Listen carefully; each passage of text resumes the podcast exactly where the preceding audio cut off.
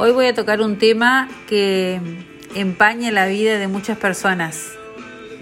Y no, no tiene nada que ver con el estatus social, la cultura que tenga, el estudio, nada que ver con nada de eso.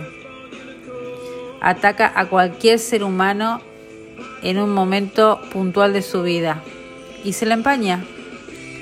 Estoy hablando justamente de algo que se llama la ansiedad. La ansiedad tiene sus fundamentos en el miedo. La ansiedad, como escuchaste, tiene su base en el miedo.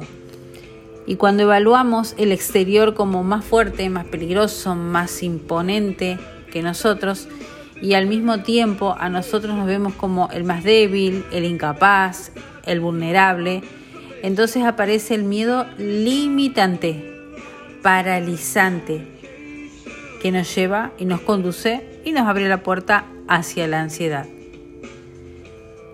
Cuando te percibes en una situación que no puedes controlar, pensando que deberías de controlarla, que deberías de ser capaz de hacerlo, de sentirte fuerte frente a eso, que ni siquiera deberías de tener miedo. Entonces aumenta tu miedo y disminuye la confianza que deberías tener en ti mismo.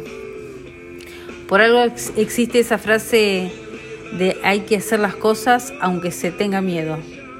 Y se refiere a que a pesar del miedo, tenés que enfrentar esa situación.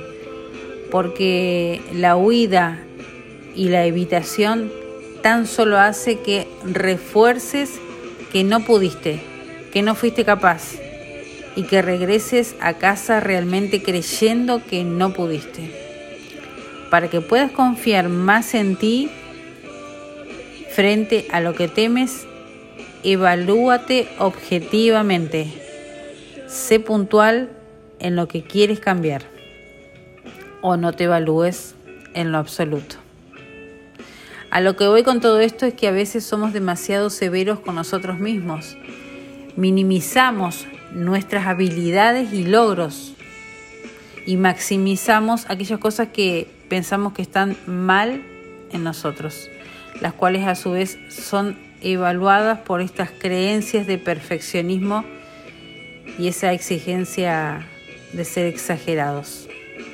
Y es así que vamos perdiendo la fuerza y poder sobre nosotros mismos y nuestra realidad, llegando a creer realmente que no tenemos influencia sobre nosotros ni sobre nuestro exterior, que somos víctimas de las circunstancias y que no somos libres.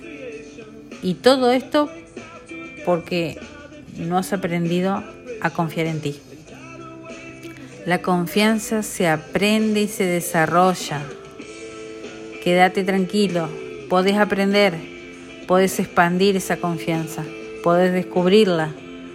Y esta parte es tan importante que a veces pensamos que las personas que confían en ellas así nacieron, con ese don, con ese gen de confianza, sobrenaturales.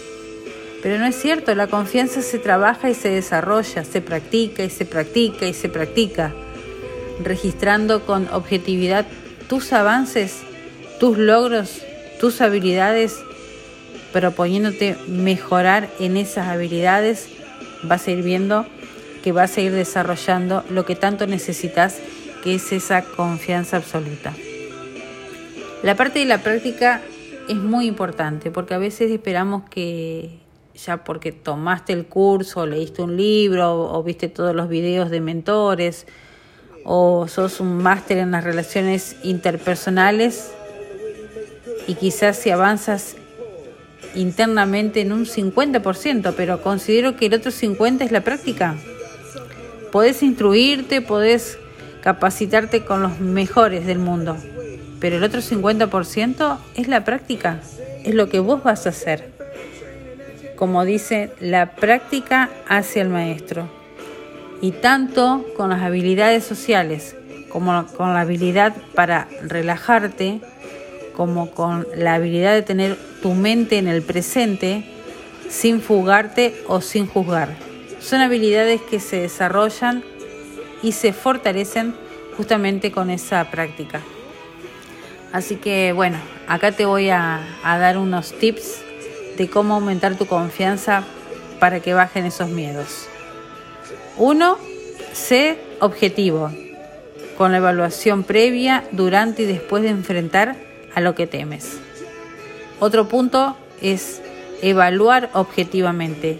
¿Qué tan peligroso es eso que estás pensando que es peligroso, que te va a hacer daño? Y abre tu mirada y sal de esa visión de túnel. Otro punto, evalúate a ti mismo objetivamente reconociendo tus habilidades, capacidades, conocimiento, todo lo que traes dentro de ti. Practica las habilidades que te gustaría seguir desarrollando.